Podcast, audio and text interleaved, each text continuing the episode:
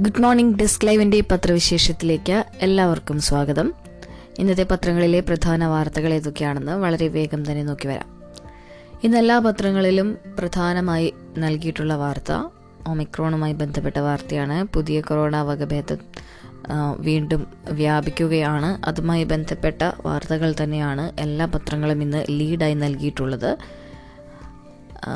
വിദേശത്ത് നിന്നെത്തുന്നവർക്ക് പുതിയ മാർഗരേഖ ഇറക്കിയിട്ടുണ്ട്.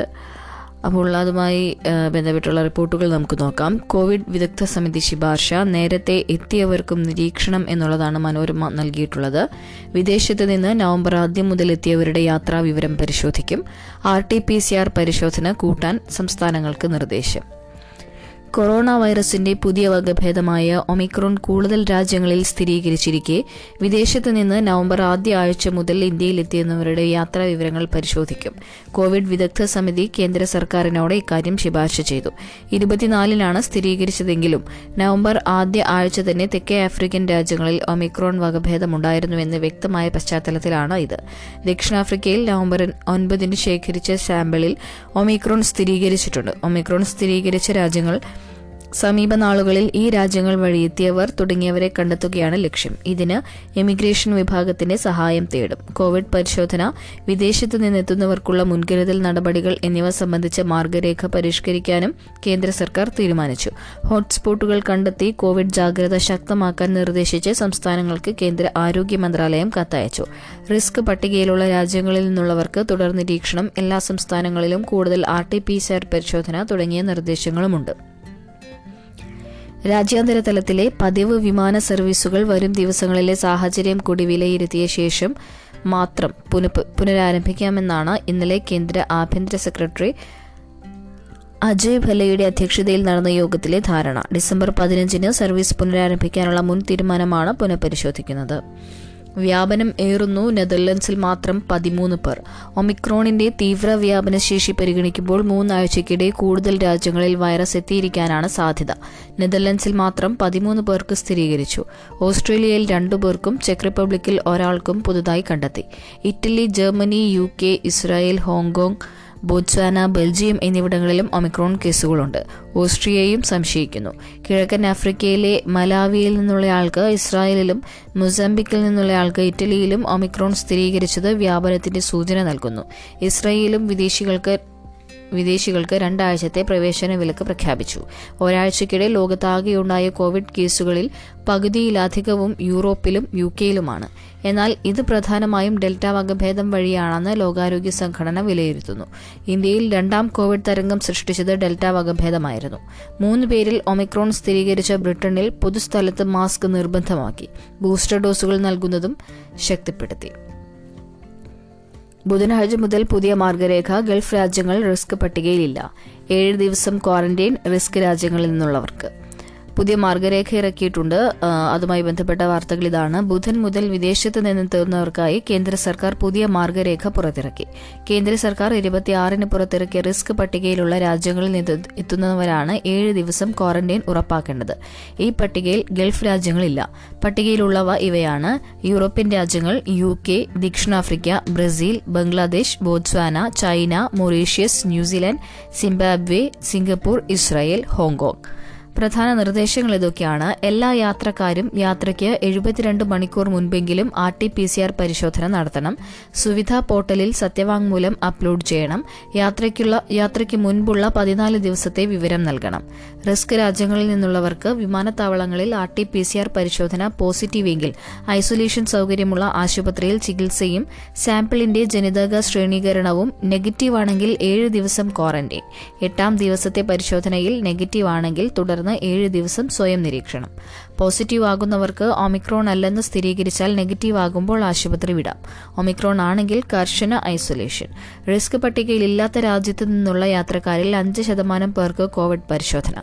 പോസിറ്റീവ് ആയാൽ ജനിതക ശ്രേണീകരണവും ഐസൊലേഷനും ബാധകം. നെഗറ്റീവ് ആയാൽ പതിനാല് ദിവസത്തെ സ്വയം നിരീക്ഷണം.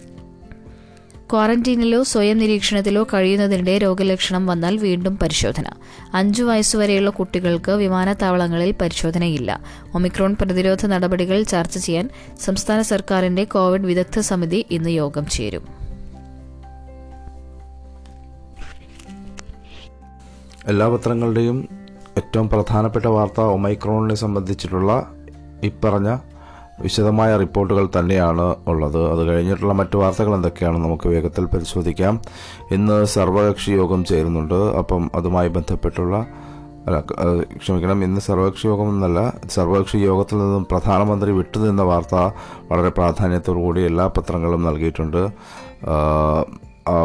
പ്രതിപക്ഷം പ്രധാനമന്ത്രി സർവകക്ഷി യോഗത്തിൽ നിന്ന് വിട്ടുനിന്നതിൽ പ്രതിപക്ഷം വലിയ പ്രതിഷേധം അറിയിക്കുകയും ചെയ്തിട്ടുണ്ട്. അതുമായി ബന്ധപ്പെട്ടുള്ള റിപ്പോർട്ടുകൾ എല്ലാ പത്രങ്ങളുടെയും ഫ്രണ്ട് പേജിൽ നമുക്ക് വായിക്കാൻ കഴിയും. ഇന്ന് ശീതകാല സമ്മേളനം ആരംഭിക്കുകയാണ്. അപ്പോൾ വിവാദമായ കാർഷിക ബില്ല് അത് പിൻവലിക്കുന്ന നടപടിക്രമങ്ങളിലേക്ക് ഇന്ന് പാർലമെന്റ് കടക്കും എന്നുള്ളതും അതുമായി ബന്ധപ്പെട്ടുള്ള റിപ്പോർട്ടിൽ നമുക്ക് വായിക്കാൻ കഴിയുന്നുണ്ട്. മറ്റൊന്ന് ബി ജെ പിയെ തോൽപ്പിക്കാൻ കിസാൻ മഹാപഞ്ചായത്ത് ആഹ്വാനം ചെയ്തു എന്നുള്ളൊരു വാർത്ത മാധ്യമം വളരെ പ്രാധാന്യത്തോടുകൂടി ഫ്രണ്ട് പേജിൽ നൽകുന്നു. വരുന്ന തെരഞ്ഞെടുപ്പുകളിൽ ബി ജെ പിയെ പരാജയപ്പെടുത്തണമെന്ന് Samyukta Shetkari Kamgar Morcha S S K M നേതൃത്വത്തിൽ എസ് എസ് കെ പാർട്ടിയുടെ നേതൃത്വത്തിൽ മുംബൈയിൽ നടന്ന കിസാൻ മഹാപഞ്ചായത്ത് നൂറിലേറെ കർഷക തൊഴിലാളി സംഘടനകളാണ് എസ് എസ് കെ എമ്മിന്റെ നേതൃത്വത്തിൽ ഞായറാഴ്ച ആസാദ് മൈതാനത്ത് നടന്ന കിസാൻ മഹാപഞ്ചായത്തിൽ പങ്കെടുത്തത്. മലയാളികളും പങ്കാളികളായി കർഷകർക്ക് ഉറപ്പു നൽകുന്ന അടിസ്ഥാന തറവില നിയമം പിൻ വൈദ്യുതി ഭേദഗതി ബിൽ പിൻവലിക്കൽ ലഖിംപൂർ ഖേരി സംഭവത്തിൽ കേന്ദ്രമന്ത്രി അജയ് മിശ്രയുടെ അറസ്റ്റ് തുടങ്ങിയ വിഷയങ്ങളുമായി സമരം തുടരുമെന്ന് ഭാരതീയ കിസാൻ യൂണിയൻ നേതാവ് രാകേഷ് ടിക്കായത്ത് പറഞ്ഞു. ഗുജറാത്ത് മുഖ്യമന്ത്രിയായിരിക്കെ എം എസ് പിയെ നരേന്ദ്രമോദി പിന്തുണച്ചിരുന്നത് ചൂണ്ടിക്കാട്ടി ടിക്കായത്ത് കേന്ദ്രത്തിലെ മോദി സർക്കാർ ഇപ്പോൾ ചർച്ചകളിൽ നിന്ന് ഓടി ഓടികളിക്കുകയാണെന്ന് കുറ്റപ്പെടുത്തി. ഇന്ന് പാർലമെന്റ് സമ്മേളനം തുടങ്ങുമ്പോൾ വിവാദ അതുമായി ബന്ധപ്പെട്ടുള്ള വളരെ ശക്തമായ വാദപ്രതിവാദങ്ങൾ നടക്കാനുള്ള സാധ്യതയുണ്ട് എന്ന് നമുക്ക് മനസ്സിലാകുന്നുണ്ട്. സഭയിൽ ഹാജർ ഉറപ്പാക്കാൻ ബി ജെ പി കോൺഗ്രസും എം പിമാർക്ക് വിപ്പ് നൽകിയിട്ടുണ്ട്. അതുകൊണ്ട് തന്നെ എല്ലാവരും ഉണ്ടാകുമെന്നും വളരെ ഗഹനമായ ചർച്ച ഈ വിഷയത്തിൽ ഉണ്ടാകുമെന്നും നമുക്ക് അനുമാനിക്കാം. മറ്റൊന്ന് തമിഴ്നാട്ടിൽ വാക്സിൻ എടുക്കാത്തവർക്ക് മദ്യമില്ല എന്ന രീതിയിൽ തീരുമാനം വരുന്നു. കോവിഡ് വാക്സിൻ എടുക്കാത്തവർക്ക് മദ്യം നൽകുന്നത് വിലക്കാൻ തമിഴ്നാട് സർക്കാർ തീരുമാനം. സംസ്ഥാന സർക്കാരിന് കീഴിലുള്ള ടാസ്മാക് വിൽപ്പനശാലകളിൽ വാക്സിൻ സ്വീകരിക്കാതെ എത്തുന്നവർക്ക് മദ്യം നൽകേണ്ട ഇതില്ല എന്നാണ് തീരുമാനം. ഇത് നടപ്പാക്കാൻ ജില്ലാ കളക്ടർമാർക്ക് നിർദ്ദേശം നൽകിയെന്ന് ആരോഗ്യമന്ത്രി എം സുബ്രഹ്മണ്യൻ പറഞ്ഞു. വാക്സിൻ എടുക്കാതെ സ്കൂളിൽ എത്തുന്ന അധ്യാപകർക്കെതിരെ നടപടി. കോവിഡ് വാക്സിൻ വാക്സിൻ എടുക്കാതെ സ്കൂളിൽ വരുന്ന അധ്യാപകർക്കെതിരെ നടപടിക്കൊരുങ്ങി വിദ്യാഭ്യാസ വകുപ്പ്.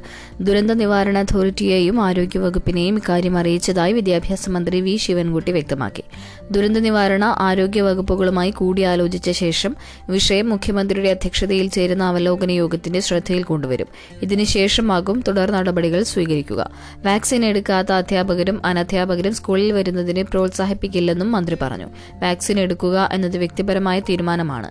എന്നാൽ ഇത് സമൂഹത്തിന്റെ ആകെ ബാധ്യതയാകരുത്. കുട്ടികളുടെ ആരോഗ്യ സുരക്ഷയാണ് സർക്കാരിന് മുഖ്യം. ഇത് മുൻനിർത്തിയാണ് സ്കൂൾ തുറക്കുന്നതുമായി ബന്ധപ്പെട്ട മാർഗരേഖ സർക്കാർ പുറത്തിറക്കിയത്. സ്കൂളുകളിൽ മാർഗരേഖയുടെ ലംഘനം അനുവദിക്കില്ല. ആരോഗ്യ പ്രശ്നങ്ങൾ മൂലം വാക്സിൻ എടുക്കാൻ കഴിയാത്തവരുണ്ടെങ്കിൽ അക്കാര്യം ശാസ്ത്രീയമായി ബോധ്യപ്പെടുത്തണം.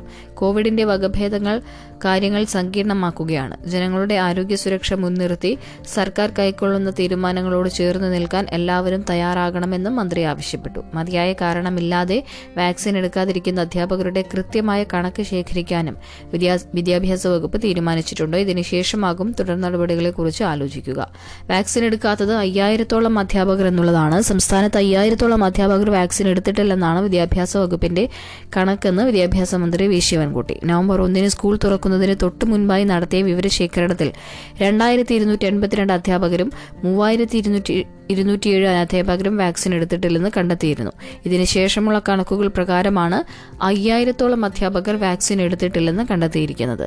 സ്കൂളുകളുടെ പ്രവർത്തന സമയം ഡിസംബർ രണ്ടാമത്തെ ആഴ്ച മുതൽ വൈകുന്നേരം വരെ അയക്കാൻ തീരുമാനിച്ച സാഹചര്യത്തിലാണ് വാക്സിൻ സ്വീകരിക്കാത്ത അധ്യാപകർക്കെതിരെ സർക്കാർ നീക്കം തുടങ്ങിയത്.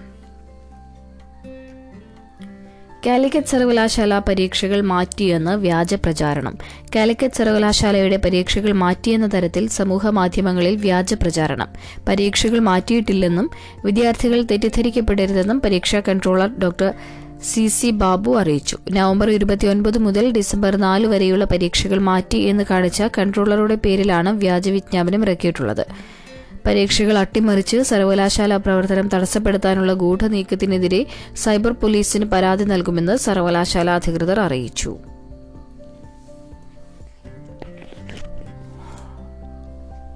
ആത്മ ഭർത്തൃപീഡനത്താൽ ആത്മഹത്യ ചെയ്ത മോഫിയുടെ വീട്ടിലേക്ക് ഗവർണർ ആരിഫ് മുഹമ്മദ് ഖാൻ ആശ്വസിപ്പിക്കാനെത്തിയ ചിത്രം എല്ലാ പത്രങ്ങളുടെയും ഫ്രണ്ട് പേജിൽ നമുക്ക് കാണാൻ കഴിയും. അവരെ മാതാവിനെ ചേർത്ത് വിളിച്ചുകൊണ്ട് ആരിഫ് മുഹമ്മദ് ഖാൻ നിൽക്കുന്ന ചിത്രം വളരെ പ്രാധാന്യത്തോടു കൂടി തന്നെ എല്ലാ പത്രങ്ങളും നൽകിയിട്ടുണ്ട്. മറ്റൊന്ന് വൃക്ക വിൽപ്പനയുമായി ബന്ധപ്പെട്ടുള്ള ഒരു വാർത്താ മാധ്യമത്തിൽ നമുക്ക് കാണാം. വൃക്ക വിൽപ്പന സാക്ഷ്യപത്രം നൽകിയത് എം എൽ എ എന്നുള്ളതാണ് അതുമായി ബന്ധപ്പെട്ടുള്ള ഒരു വാർത്ത. അന്വേഷണം നടത്താതെ പോലീസും വെരിഫിക്കേഷൻ റിപ്പോർട്ട് നൽകിയെന്നും അതുമായി ബന്ധപ്പെട്ടുള്ള റിപ്പോർട്ടിൽ നിഖിൽ പ്രദീപിന്റെ ബൈലൈനോടുകൂടിയുള്ള വാർത്തയിൽ നമുക്ക് വായിക്കാം. വിഴിഞ്ഞത്തെ വൃക്ക വിൽപ്പനയിൽ സാക്ഷ്യപത്രം നൽകിയത് സ്ഥലം M L A M Vincent. ജീവിക്കുന്ന മനുഷ്യർ അവയവദാനം നടത്തുമ്പോൾ നടത്തുവാൻ വാണിജ്യ താല്പര്യങ്ങളിൽ ഇല്ല എന്ന് ഉറപ്പാക്കിയ ശേഷമാണ് അവയവദാന അംഗീകാരം കമ്മീഷൻ ശസ്ത്രക്രിയയ്ക്ക് അനുമതി നൽകുന്നത്. ഇതിനിടയിൽ അവയവ ദാതാവും അവയവ സ്വീകർത്താവും നിരവധി പ്രക്രിയകളിലൂടെ കടന്നു പോകേണ്ടതുണ്ട്. ബന്ധുക്കളല്ലാത്തവർക്കാണ് അവയവം നൽകുന്നതെങ്കിൽ അവയവദാതാവിനെ നേരിട്ട് അറിയാതെ അറിയാമെന്നും ഈ വിലാസത്തിൽ ഇത്ര വർഷമായി താമസിക്കുന്നെന്നും സ്ഥലം എം എൽ എ അല്ലെങ്കിൽ എം പി നൽകുന്ന സാക്ഷ്യപത്രം അംഗീകരിക്കുക അംഗീകാര കമ്മിറ്റിക്ക് മുന്നിൽ ഹാജരാക്കണം. ഇതിനുശേഷമാണ് പണമിടപാടുകൾ നടന്നിട്ടുണ്ടോ എന്ന് അന്വേഷിക്കാൻ പോലീസ് വെരിഫിക്കേഷനായി റിപ്പോർട്ട് കൈമാറുന്നത്. വിഴിഞ്ഞത്ത് നിന്നും വൃക്ക വിറ്റ വിറ്റവർക്ക് Kovalam M L A advocate M Vincent ഇത്തരത്തിൽ സാക്ഷ്യപത്രം നൽകിയിട്ടുണ്ട്. അവസാനമായി സാക്ഷ്യപത്രം നൽകിയിരിക്കുന്നത് വൃക്ക വിൽപ്പനയിൽ നിന്ന് പിന്മാറിയതിനെ തുടർന്ന് ഭർത്താവ് മരിച്ച സുജ എന്ന യുവതിക്കാണ്.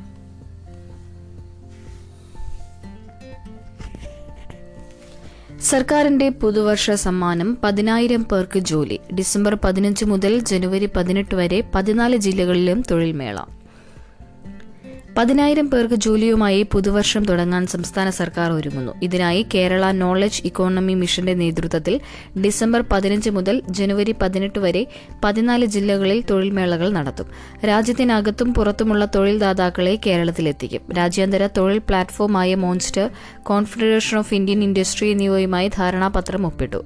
തൊഴിൽ പ്ലാറ്റ്ഫോം ഫ്രീലാൻസർ ഉൾപ്പെടെ ഉൾപ്പെടെയുള്ള സ്ഥാപനങ്ങളുമായി ഉടൻ ധാരണയിലെത്തും.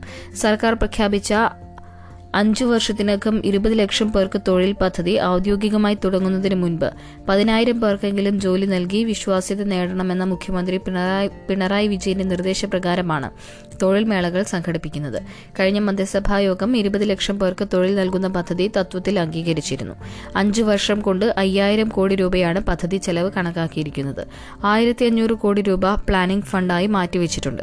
നൈപുണ്യ വികസനത്തിന് അടിസ്ഥാന സൗകര്യം ഒരുക്കാൻ രണ്ടായിരം കോടി രൂപ കിഫ്ബിയിൽ നിന്നും ആയിരത്തി അഞ്ഞൂറ് കോടി രൂപ ലോക ബാങ്ക് എ ഡി ബി എന്നിവിടങ്ങളിൽ നിന്നും വായ്പയെടുക്കും. കോർപ്പറേറ്റുകൾ ചെയ്യേണ്ട നൈപുണ്യ പരിശീലനം സർക്കാർ ചെലവിൽ നടത്തണോ എന്ന വിമർശനം പാർട്ടിക്കുള്ളിൽ ഉയർന്ന പശ്ചാത്തലത്തിലാണ്. തൊഴിൽമേള നടത്താൻ മുഖ്യമന്ത്രി നിർദ്ദേശിച്ചതെന്നാണ് സൂചന. പദ്ധതിയുടെ ഘടനയിൽ മാറ്റം വേണമെന്ന് ആസൂത്രണ ബോർഡും ആവശ്യപ്പെട്ടിട്ടുണ്ട്.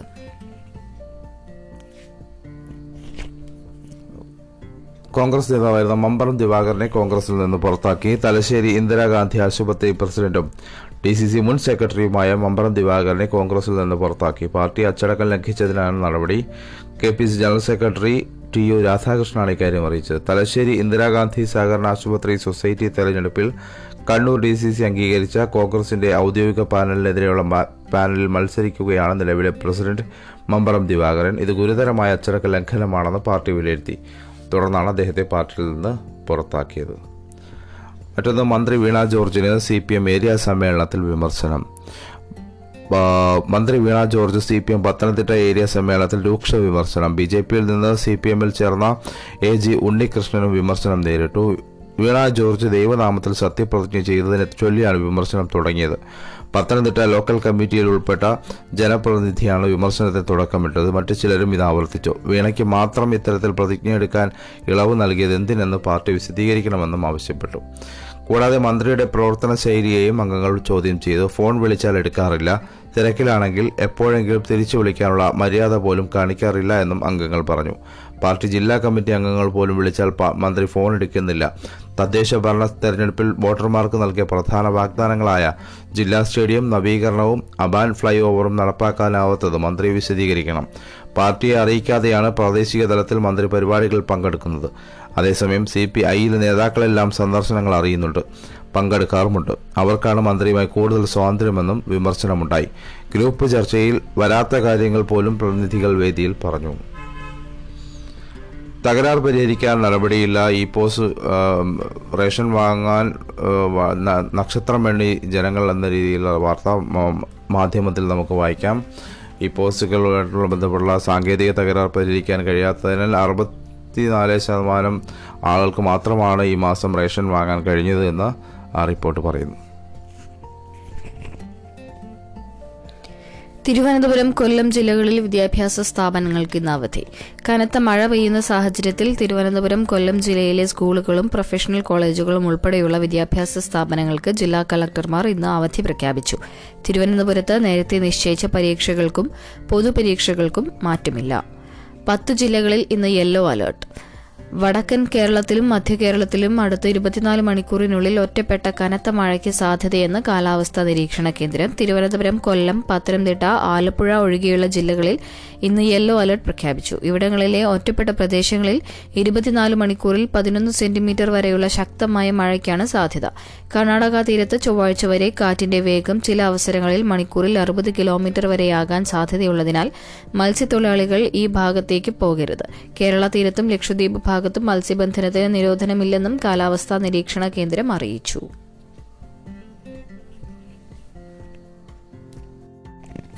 ഓഖി ചുഴലിക്കാറ്റിന് നാല് വയസ്സ് നാളെ ഉപവാസം. കടലോളം പ്രശ്നങ്ങൾ ഇന്ന് നടപ്പാകും വാഗ്ദാനങ്ങൾ.